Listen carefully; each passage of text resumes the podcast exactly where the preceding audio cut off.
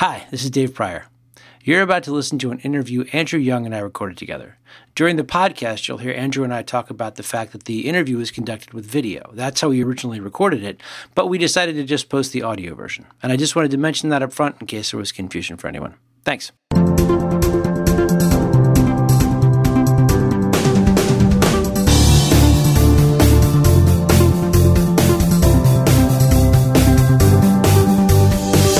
Is Dave Prior. Welcome to Leading Agile Sound Notes. This is sort of a special podcast. One, it's video, and two, we're going to focus on some leading Agile stuff, a little bit about the company to try to give people a better sense of what we've been doing on the product side. And Andrew Young is here. So, Andrew, thank you for taking time out of your morning.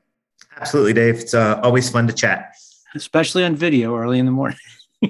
especially on video early in the morning. And I am actually a couple hours behind the East Coast, even. So it's wow. like it's like really super early. early. Yeah. Okay. Um, so before we get into the topic, could you talk a little bit about your role at Leading Agile and give people some context for what we're about to talk about? Yeah. So, Dave, my my title um, currently is product practice lead at Leading Agile, but I think that that's a, an evolution of a whole bunch of stuff that I've done here with Leading Agile. Uh, a little bit of background, right? I've been been with the firm about three years, and in those three years, the word product went from a thing we talked about to a you know a, maybe a focus that we do or a core competency in the way we um, hire and recruit and, and land talent on our accounts. So, as product practice lead, I'm responsible for helping the organization understand how to integrate the word product um, both into how we help individuals on the ground with our clients and our teams and our accounts really operate at a higher level of craft, but okay. also how do we as an organization uh, understand how to integrate the word product into all of the work we have done for the past 11 years. Okay. Um, so I want to try to set, I check in with you on some stuff and also give a little bit more context. So one of the things that has happened in the space that we work in over the last couple of years is there's been a massive shift to everybody wants to be product focused instead of project focused.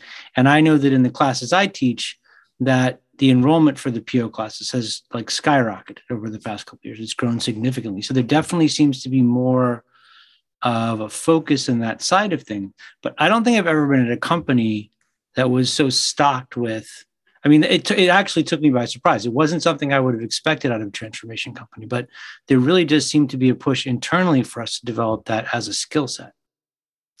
Yeah, I think about maybe, and I don't know if it's you know attributed to Mike or to Dennis or or what part of our leadership team, but I attribute this I this notion of what's happened in industry. At least in the 11 years we've been around, there's symptoms of language that that are being used. It used to be velocity we're focused on or reducing our volatility, and then it used to be um, how do I get more through the system? And we think we already know what's good and bad to get into the system.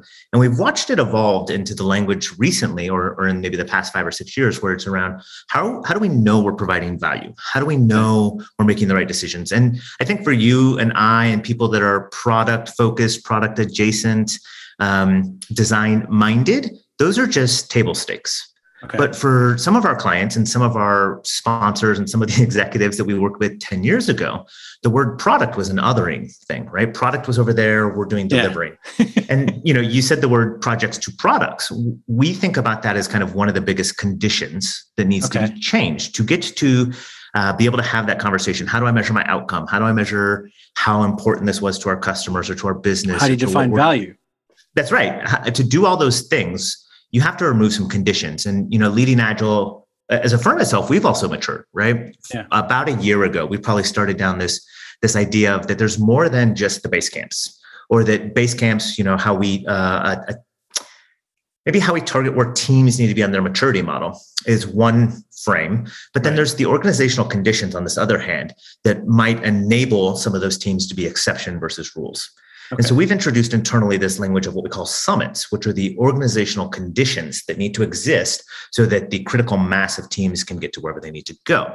Okay, hold on. I just want to yeah. dumb it down for a second for the folks like me, because I, I get kind of caught up in the language. So just for the folks who are listening, if you're not familiar with base camps and summits, what we're talking about here is like I could go in and train a team how to use Scrum. But if the organization has not created an environment that will support Scrum, it's not going to work. We can train people in DevOps, but if we don't come in and help you reorganize your system so that it can support DevOps, it's not going to work. Yeah, so, so love it. Great. I'm going to be a little bit more semantic than Great. the classification you gave. So we'll agree with you. We can train them on all the things. We can give them all of the craft so that they, um, given the conditions, could thrive. Absolutely. In, in our model, though, we know that those conditions don't always exist. And sometimes there are exceptions. And that's why I use that word exceptions. It's not to say that you can train them on the thing, give them all the stuff, and they're going to just be able to not use it. They'll be able to use it, but the organization will view them as different or unique, or we had to put them in a special box. Or, you know, we, we hear about this with like R&D and innovation. And like we gave them a different pool of funds and we don't treat them the same. Well, that's just an exception because those conditions that we taught them against, how to get out of the building, how to measure value, how to do all of those design thinking things that might have come with innovation. It's just because those conditions over here don't exist. And it's not that they can't. We just have to be really clear as an organization that they're now an exception. And so Okay. that's what a base camp, right? You, you nailed it in, in our language, right? We're going to give them all the stuff they need to be to where they want to be. And sometimes that's just predictability. Sometimes this domain of people just needs to be predictable with what they're doing. Sometimes, though, and what we're seeing is that pattern of language is we want that group of people to be able to own value delivery. And Okay. to own value delivery, it requires knowing your customer, it requires knowing your business, it requires knowing um, how to make strategically aligned decisions. It requires a whole bunch more craft than just agile scrum coaching predictability Okay. that we might have done. And so this is that beautiful blend of like, what is a CSPO course looking to do? I think it's the exact same thing. The difference here, and maybe what we get out of CSPO, we teach them, um, assuming that all the conditions can emerge, they can go do it Sure. right? Or that they have all the conditions. And I think Yeah. as leading agile, we we have really anchored into a cohort of people that understand the conditions don't commonly exist. Right. And transformation five years ago was about IT predictability, or the language, and maybe the symptoms. The language was around IT predictability. yeah, how do we it be a wasn't really focused on the product side at all. That's right, and we're watching it shift. And so with that, we know that some conditions have to change. Yeah. And the, the one that is the most common, right? There's there's literature around it publicly right now. There's all the case studies of how do I shift from projects to products Right. that is probably the largest condition that's changing. And so at Leading Agile, we're leaning into that, that narrative of, well, and so now let's go back to, I used the word summit. We, we've Yeah. talked about Basecamp just now. Summit is just talking about, you know, where does that projects to projects, projects to products shift live? Can I do that on day one? Or are there preconditions before I can go focus on products? Okay. And as a firm, right, we still anchor on all of the stuff we've always anchored on structure, governance, metrics. It starts with systems, practices, you know, all of these things Yeah. that you have to go through what we now call a summit story. The same way you have a base camp progression, your organization will have a summit progression. And that first Okay. summit just sounds like what we've done for the past 10 years. How do we get all of the operations um, really focused on producing output of value that we can trustedly delegate our decisions into? How do we get decisions closer to the people that are near the customers? All the all the mantra you've heard, right? And that you've Right. you know interviewed everybody about on this podcast for years now. That's that's Summit One, and you know Scott Sehlhorst, a handful of us that have joined the firm in the past three years. Anybody with the product distinction, you know, all anchor in that, but then know that there's more to it. There's a there's Okay. next level things, and I think that's what we're doing with this product practice. Is we're we're just amplifying all the work of a trusted system to say now you have the opportunity to create those conditions so that that vertical slice of Okay. teams a portfolio team a product team and a whole bunch of delivery teams can not only just deliver what somebody told them to go deliver they can Right. provide better feedback loops same things we teach in you know our cspo classes same things you'll go learn from the you know industry best design thinking firms or industry best product management product schools or general Okay. assembly all of that's craft right all of that is just how do i do better personas or how do i do better journey maps or how Yeah. do i do better that's right. What we know is that giving you the tools is insufficient. You have to have a structure around you and the conditions to enable it. Okay. And so, so the product people here at Leading Agile, right? We could go teach tools all day. We could hire a job. and that's what people are asking for, right? So I think that's what people. They, that's what they believe think they need. I think they're seeing that the next opportunity to deliver value, you need better tools. And Right. just as Mike said 10 years ago when, when we started this journey, and he'll say yesterday, um, as we're continuing this journey, the tools are insufficient, right? The tools Right. need to be enabled by conditions. And, you know, the difference between some of the product consultants or product minded consultants supporting transformational work and maybe some of our competition or um, training product trainers or even just you know agile training yeah. is that we're focused on um, you actually don't need all of the maturity and craft on day one right? And so that's the that's okay. a weird misconception is like oh i'm, I'm if i gave you an amazing persona or i gave you an amazing uh, journey map or if i taught you how to do all 26 of these tools and techniques you would have the answers. And you know we don't we don't necessarily believe that dave. We believe that you need to be better than where you were yesterday to make decisions. Right. And you more importantly need the conditions so you can keep elevating. And so okay. there's this interesting tension that's being created right? Because um, product is kind of sexy. It's it's a little bit more fun than just like delivering some stuff. I delivered yeah. value. I delivered delivered something people want to use. Yeah, but well, it's sort of go, like a dark art still for a lot of people. It is, and we go to these extremes sometimes of like the unicorns. The unicorns yeah. that were so successful. What was it? And you know, some people will say, "Well, it's the best UI in the world," or it was, you know, they knew the customer the best, or they had a user researcher that spent days and hours. And you know what? Maybe that's true, but I bet you if we unpack all of the wild successes we refer to, they have a set of structures. Okay. And they had a they had a model that ena- or a set of conditions that enabled that role to exist, right? Like, and let's start with just okay. basics.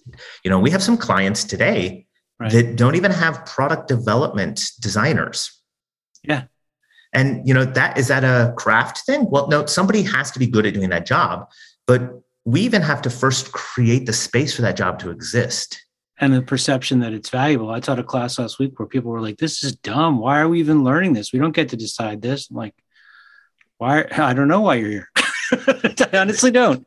yeah, that's exactly right. And and it's different, right? Like, you know, I have a personal background in graduate school, trying to figure out like if you spent another dollar on yeah. design work, how much return would it be? And when do you stop spending those extra dollars? Okay, that's a really important question because I always feel like you guys you see things at a level of granularity and depth that I, it doesn't even occur to me to bother with out of the gate. And then when I do, I'm like, yeah, but the time required. I mean, when I talk to people about personas and like, how much time is it going to take? Is it really worth the effort? Well, yeah, but maybe not. Well, so that's a great one, um, Dave. I, it's i'm stumbling here for a second because it's going to sound dirty. We don't anchor on personas heavily yeah. initially right? Like there's a level of maturity in your conditions before you can even leverage a persona. Like how certain are you on your decisions regardless of the persona? How much information and feedback loops do you have? How how much are you using a bias versus a hypothesis? Like there's some earlier techniques that we want to enable before we even care about personas. And so like you, you hear this like, where's my persona? Where's my journey map? Well, yeah, okay, that's great. But you know what? You're going to bump up and spend more time around um, defining a persona that then turns into a possibly a marketing piece or turns into a bookshelf item. You know, we work with clients all the time that externally hire these things. They get the nice little report and it goes and sits on the bookshelf and they never look at it again if it's not an active dynamic piece and this is where it's now governance again and structures again if we haven't figured out where do i pull up the persona on a weekly basis or right. where do i look at my value proposition versus my uncertainty of the future chart? Like if, if that's just an activity as an input that's never looked at again we wasted time. And yeah. i can teach you all day about all these really cool things. I've got a bookshelf full of books of really cool tips and tricks and techniques and facilitate but if i don't get right if we don't create a space for you to apply them and right. let's let's go back to the phrase projects to products. Projects have one time in which you get to apply those project yeah. definition, right? It's early, it's upfront, and then it's it's kind of contained. Yeah. Products, we're trying to create a dynamic living system structure that allows us to regularly test our assumptions based off of what we currently know. Yeah. And so we're trying to increase, um, I'll use the word speed, maybe the way we move through things okay. in a product based world. Make some assumptions, document them, talk about our hypotheses we're going to test. The same things we teach. Again, I'm going to keep anchored on CSPO because I think it's very similar to what we're doing with product, right? The word products in CSPO. Right. The difference is, is we know that to exploit in a healthy way, all of those learnings, the conditions have to be there. Yeah. And and so what's the special magic sauce of us product people at Leading Agile? It's that we don't anchor on the technique solves your problem. We don't necessarily come from a agile transformation will save the world background. Right. We come from this blend of, well, every day we make a decision, we could be making better decisions. And how do we make better decisions? I think we all believe push it as close to the team, to the customer, or user as possible. And to do that, which is Yeah. what Leading Agile has said for years, right? To do that, um, it requires changing of conditions. And then if I go back to our summit story, the, the way we're talking about it at Leading Agile now, five years ago, seven years ago, I mean, even up to three years ago. And I, to be honest, even in some of our clients tomorrow, it's going to be this way Yeah. The leadership team doesn't have either the awareness, the maturity, the comfort, Yeah. and, and moving to where we need to go. Some, though, have got that whole agile team based thing done and they get it and they say, but the needle's still not moving. And we say, great. Now we have another set of conditions, summit two, that we need to change. Is it the way you're funding your teams? Is it the way that you're organized around and uh, that's your when you start to move them further down this path. That's right. Okay. One of our one of our clients leaders said, "You know what?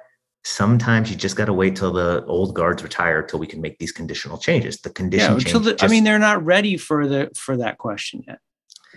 A lot of the time. yeah, and and there's an interesting like we glaze over that quickly at times. They is it they the person or they the org? Because there's pockets in every one of our organizations we work with that wouldn't it- believe this. it would be us with them together. I mean, because it's that system of us working together, right? That's right. That's right. It- it's absolutely true. But you know, I was talking with one of our, our consultants working on a new engagement and what we what we call um, the define the end state phase.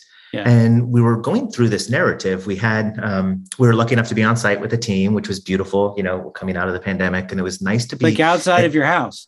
outside of our house, like on a client site. It was remarkable, and we got to spend like water cooler time with client people, Okay. which is something that's real tough digitally Yeah. and and and it was interesting because this consultant came to me and was like that person gets it. How come they're not doing this internally? Right? And there's this notion of well sometimes internal people don't have the agency. And that's Yeah. what we're product people are really good at finding the empathetic pockets within this org that say oh i just need to go help them exploit their knowledge because they actually get it.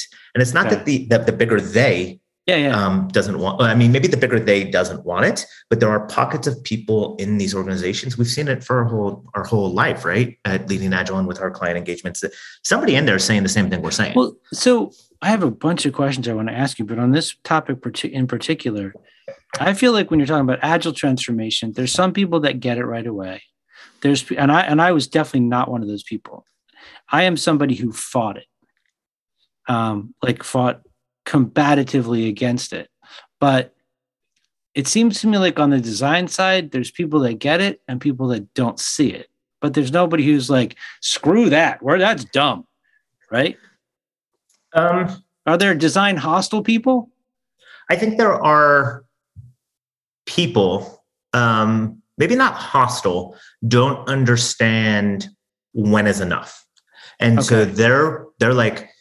Um, I gave you one unit of it, one was enough. And the design side says, well, it always takes four units. And they say, nope, one's all you get. And so I think we have that. I think they believe that no units is wrong, but Yeah. one unit is right. But the truth might be four units is the answer. I think there's a whole cohort of, and, and but I also think that that is a result of the conditions that live in the org that they actually have Yeah. to deliver something faster and that Like they design thinking with one loop. the um, iteration with one loop. Okay. Yeah, just one loop iteration. Um, and that could be, right? It, the beautiful thing is now we can map this back to our model. Are we talking one loop of stories? Are we talking one loop of assumptions? Are we talking one loop of uh, uncertainty and problem statements? Are we talking one loop of investment? And so, like, we can continually exploit that narrative of how many loops, how many feedbacks, how many Is the cycles right are- amount. is the right amount. And Okay.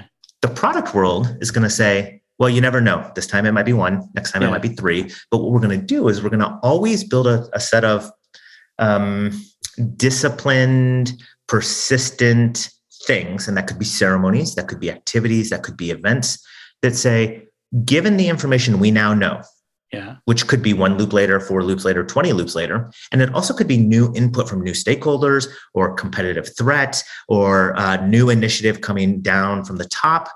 What's the best decision to make today? Okay. And that's the craft we want to teach with the product craft is, is it's less, yes, you need a yes, you possibly need a persona. Yes, you possibly need these things, but I don't need it's much less of a box checking activity that says I need to go into this session with a persona to make a decision. Yeah. Nope, I need to go into this event with the most relevant information that I can then look up to our strategy and say, hmm, given what I know now, we should do this. Okay. And in most organizations who haven't gone through that projects to product shift, that frame is always against how do I, knowing what I know now, how do I make the best decisions to finish delivering that thing? Yeah. And in a product world, we're saying, knowing what I know now, should we finish that thing? And if not, why? And if not, what's the better alternative? Right. And if we are going to finish this thing, how do I build myself an out whenever I need the out to validate we should go somewhere else? Ah, okay. So it's giving yourself more options. All right. Um, well, so that's that's a fun word, right? Options. Like yeah. I like the word options. it's a complicated we, word. It's a complicated word. I don't. And this is where we talk about like delegating decisions into the systems. Okay. The other extreme of the spectrum that we hear from some of our competitors and we hear in industry is build a product team or a delivery team, build a group of people and just give them some money and let them go make all decisions. They will self heal. They'll self. Well, yeah, you talked about you know having them be the ones in charge of value delivery. Well, so absolutely delivering value within the bounds of their responsibility. Yeah. And so there's this there is this movement, right? This um, I'll say a counterculture counterculture movement today that is um, an anti pattern, at least for us, and the way we believe that if you just throw a team, fund them or a set of teams, uh, uh, uh, funding and fund them for a year and say, you need to go figure out what's next or what's like the most innovation center. Thing. Or even just a group of teams responsible for the mainframe at Bank of America. Go figure out okay. what's next. They might go out of their um, trusted responsibility domain and say, it's something that's completely misaligned.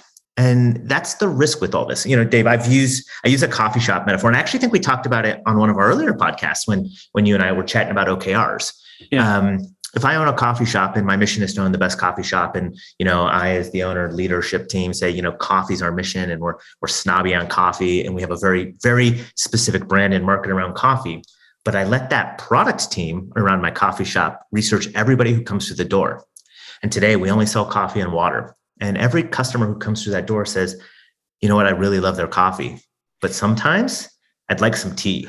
I lived through this in New York City. When Starbucks came here, I worked at the first one, and it was the first place they served, I think it was bagels. And they, they we can't have coffee in New York without bagels. But up until then, it had just been coffee. Yeah. And that's an interesting piece of information, right? But it's just information. Um, a lot of the times the training we can give to a product team or a product owner or a product person today right. would teach them lean into the customer lean into what you're hearing lean into the feedback but we're forgetting that there's also this thing that we call strategy articulation and so this has to be connected. So what we've done is we've taken the I'm a snobby coffee owner and we're only ever going to build coffee. And then all the way over here, we've got a team who's gaining all the firsthand feedback. This is we would make more money if we sold tea as well, or we would have yeah. a higher adoption rate or retention rate or all those things. But these two things are in conflict with each other. And we're teaching this. Like product today in the, the world is teaching this how to be the best in isolation, agnostic or blind or ignoring of some of this stuff. Okay. And the thing that's missing in, in agile transformation, transformation enterprises, and, and we see this more commonly in enterprise, less in startups, right? This team is the only team in a startup. Cool. They're probably pretty, yeah. pretty well aligned. But if I'm one team of 900 teams in this enterprise and we let 900 teams empower, we're going to watch all those North stars, those North arrows go in different directions. And so there's a whole box in the middle here. And this right. is the other piece of product that we're talking about at Leading Agile that we're trying to establish with governance structure metrics. It's, and this is unique to Leading Agile or? So I don't know. You know, it's an interesting question. Um, if I if I just do this hand again because we're on video and I get to cheat now, um, yeah. you know, this hand, this is possibly Eric Ries lean startup, right? There's okay. a lot of literature here out there. There's a lot of industry. This is um, this is well known. This box that I drew in the middle, I don't think we're the only people attempting it, but I think we're the only people attempting it right now with the intentionality that there's a decomposition between this and this Okay. that requires just as much coaching, structure, governance, and metrics. And that the things we apply here, teach craft, we can apply all the way up. Okay. People ask me, Dave, on, on interviews, you know, why am I here? It doesn't sound like Andrew, you're actually doing much product or, you know, the sexy product or that. Because actually, transparently, a lot of people want to live over here. Basecamp Five, innovation, Yes. sexy, all that stuff. And we have a lot of, of our organizations, a critical mass that doesn't live over there. And I said, you know, the beautiful thing for me is the, the way we solve problems over here Yeah. empathy, journey maps, hypotheses, all the stuff we could teach here. We can apply it through this whole stack and up through the enterprise to understand why that leader's not interested in doing this. They're they're my they're my customer now, right? Like as leading agile, as product people, um, you know, we believe that we have customers and they're people. They're the leadership teams and the portfolio teams in this organization. And I treat them like a customer design problem the same way application team building shopping cart widget does to their customers who want to put something in a shopping cart. It's it's a it seems like a more impactful and deeper problem because you're teaching people to see everything in a different way and and use these tools not just on the you know new Zappos, but like the company that's been around for 100 years, how are they going to bring this into play? Yeah, that's that's absolutely true. Dave, one of the things that's interesting is, you know, leading agile's relationship to the word product or Okay. actually the industry's relationship to the word product. I find based off of who I'm talking to. And and I'm going to give I'm going to create some quick personas. How old are you? How many IT organizations have you been through? How many enterprises have you been a part of where the aisle has been split between delivery and product or design? Mhm. And if I go through that criteria, I say, oh, I can regularly find the pattern that product to some people means design it, make it look pretty. For some people, it's what is the customer? What is the relationship? We have a mm-hmm. frame where we talk about what's the market, then what's the customer, what's their problem, what are our option sets of solutions, how would we design each of them, and then how do we how do we deliver them? And so that chain, right? That is product, all the way from market all the way through to delivery. That could be product. Now that Okay. chain integrates a little bit more of delivery product partnership, right? It's the the thing where in that Yeah. situation, I don't even have the distinction. There's some decomposition. What was our problem, and how many different solution sh- solution sets should we go through? All that's product. But then I even see an, a more mature version of some leadership teams to say, well, product's just the way we structure our organization. Mhm. And then what you're saying around stories and epics and features and governance and tiers and all this stuff is just craft or governance to get there. And those are the people I'm like, two thumbs up, love you, right? Because those are the people that we can help um, maybe on a faster scale. And it's about installing it, not convincing you to install it. Where all this Okay. gets messy for us at Leading Agile is because I just went through like six different conditions of what product means. We start recruiting product people. Yeah. And we have such talented product people. Some of them are like the industry leader, wrote the book on whatever it is, jobs to be done, or impact mapping, or those things, could go compete with any, you know, top academic on the thing. Then we have some product people that are so smart at product taxonomy. If you put a group of people around this thing, they're going to need a dependency with this thing. And then when we do that, well, now we have an orchestration we have to worry about. Yep. And in that, to make those decisions, I'm going to teach them some craft. And so we've got this breadth. But what happens is at the end of the day, we're still leading Agile, the transformation company, leading Agile, the change. So is enabler this company. within the system of the other things at the same time? That's right. We're leading Agile. And you know what I love to say, and you know, Mike, if you're listening, I don't know where we sit on this publicly or where you sit on this. I'd love to chat with Mike. And maybe this is something, Dave, you know, you and I and Mike grab. It's like product is helping enable a learning organization, both Okay. on their products, but hopefully as how the organization needs to live. Yeah. And and in that world, it creates this tension for the word product as we go find people and as we place people on the ground because we still believe in that summit story. You got to be trustworthy and predictable before Yeah. you go re-encapsulate, before you go build value stream structures, before you go change the funding models, before you go do projects to products. We first probably need some predictability and some flow so we can prove that, that, that all this other stuff is worth the change. And for some product people, that's Yeah. not fun, right? Because that's not product, that's Well- transformation. Yeah, I want to ask you a question about this because when you were just talking about this, it triggered something in my head. When I went through Eric Ries's stuff, the thing that I came out of that with is it's not really about the thing you build. The, the product is the company itself. And it sounds like in this approach, there is the thing that you build, and that's really important. But the product that you're actually creating is a system or a group of systems within an organization that has the capability to produce these other things. Yeah, Dave, you're you're tugging at my heartstrings, right? Like I say, I say personally in like my life, the first product any organization builds is the organization itself. Yeah, totally with you on that. Now, in our summit story, I don't think we have some leaders that believe that in Summit One transformation work. I don't even know if we have some leaders or they don't that. see it. I mean, people that don't see the system's approach to things yet. Th- that's right, and that's where if you hear some of our other podcasts or um, read some of Dennis's you know literature, we talk about in the system and on the system. And when I talk about on the system, the system is the organization, all the stuff. That's mm-hmm. that is a product, and leadership's team is responsible for producing that product. Totally believe that and you're right. Some people don't see it. Some people don't believe it. Some people don't want to enable it.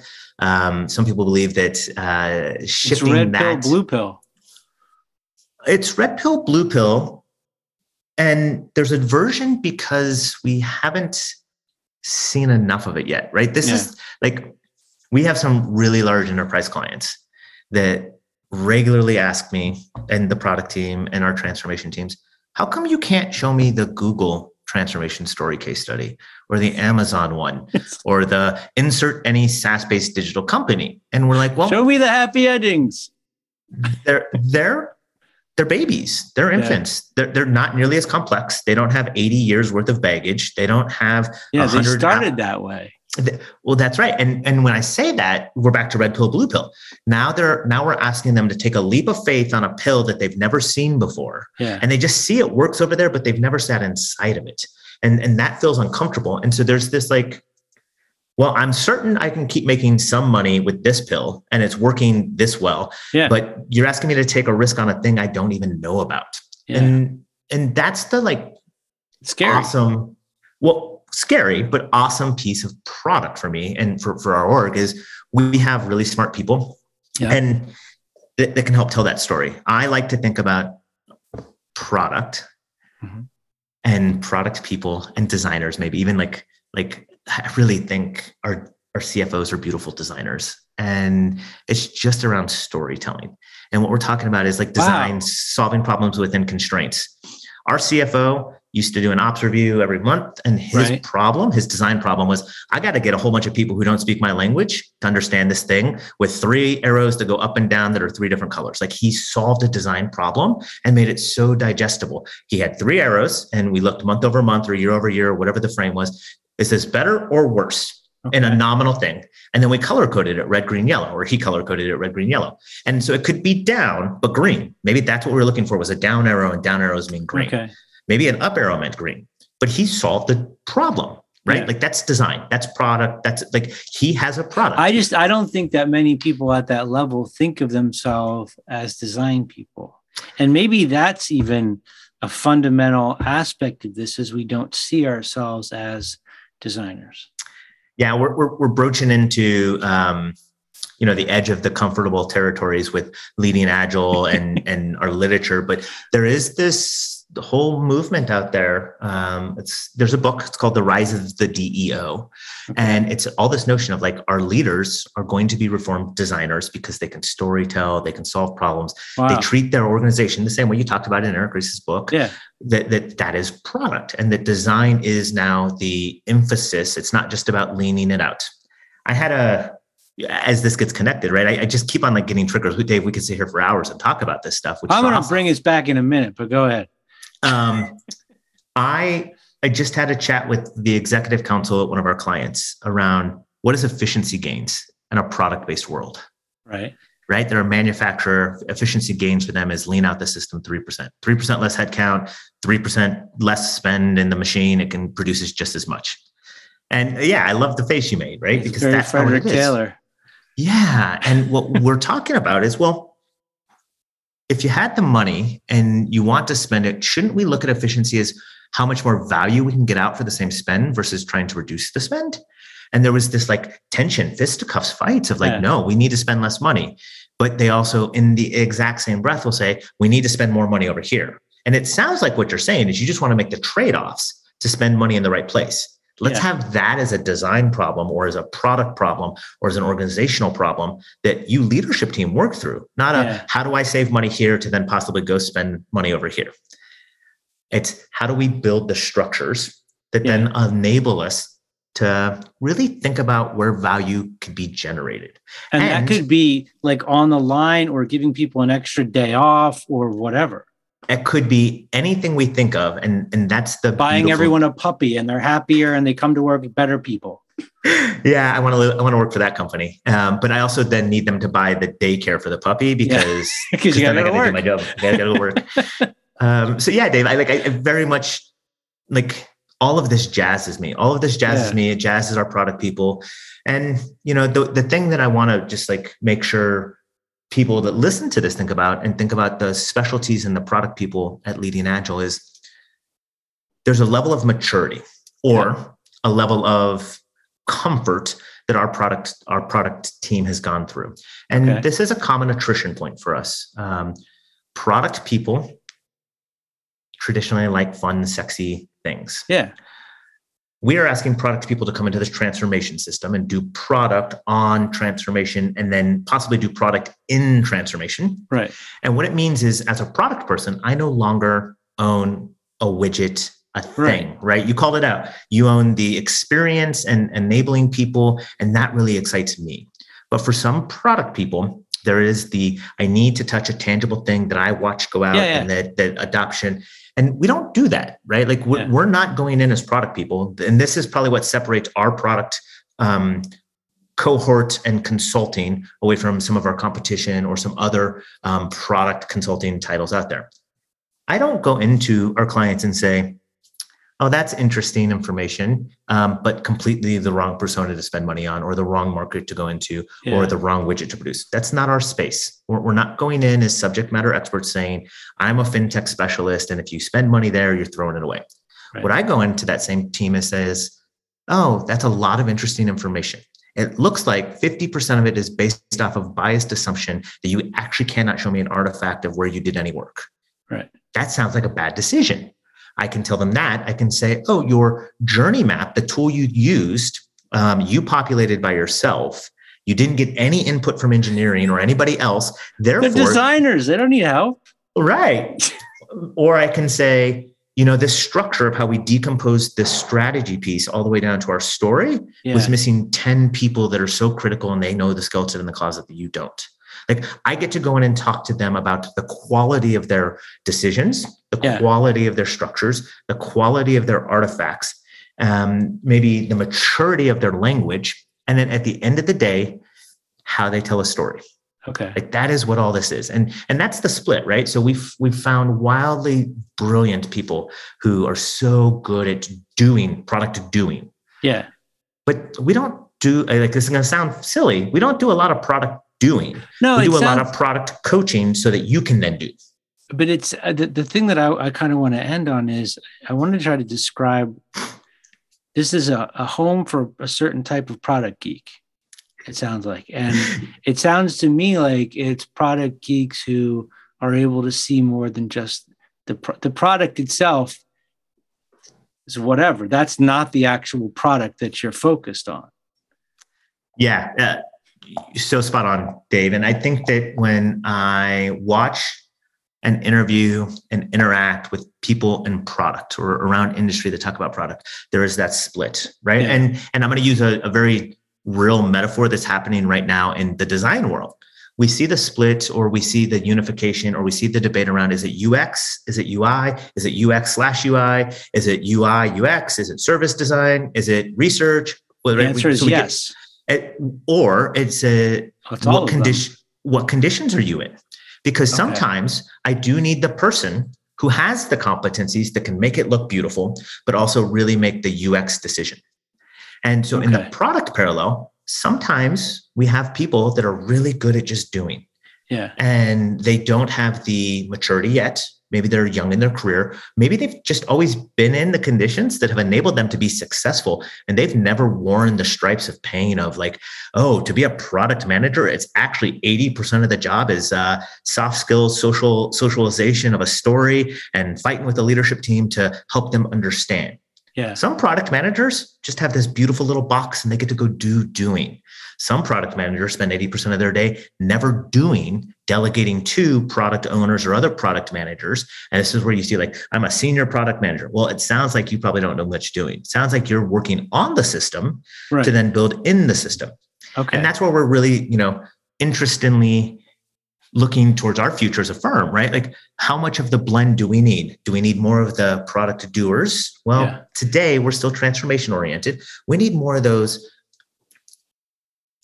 I can see around the corner without the flashlight or the little mirror that Yeah, lets me yeah, see yeah. to know what's coming as a product person. And I'm comfortable that that is what doing now looks like. And that's the way I really talk about talk about it with people I'm interviewing is your doing now. My doing is the results of people. It's the results of effort. It's the result of transformation. And some product people, That's not that's their just bag. not- just like some product people don't want to go into healthcare. Some Yeah. product people don't want to work in a fintech. Cool. My subject matter expertise and what I'm looking for with Leading Agile and what I hope we're building for Leading Agile product people is your subject matter expertise as organizations as product who can enable the team so that you get happy employees that can achieve whatever transformation business drivers there. Are. That's my sp- subject matter expertise. Yeah. It's not healthcare. It's not fintech. It's not NASCAR. It's not Major League Baseball. It's not any of those specifics that's my domain and that's what we're looking for is people that that are interested uh, in making that shift Yeah. which gets us to you know the thing i want to close on dave and we'll continue to talk as much as you want but the thing i want to close on is a lot of our product people Yeah.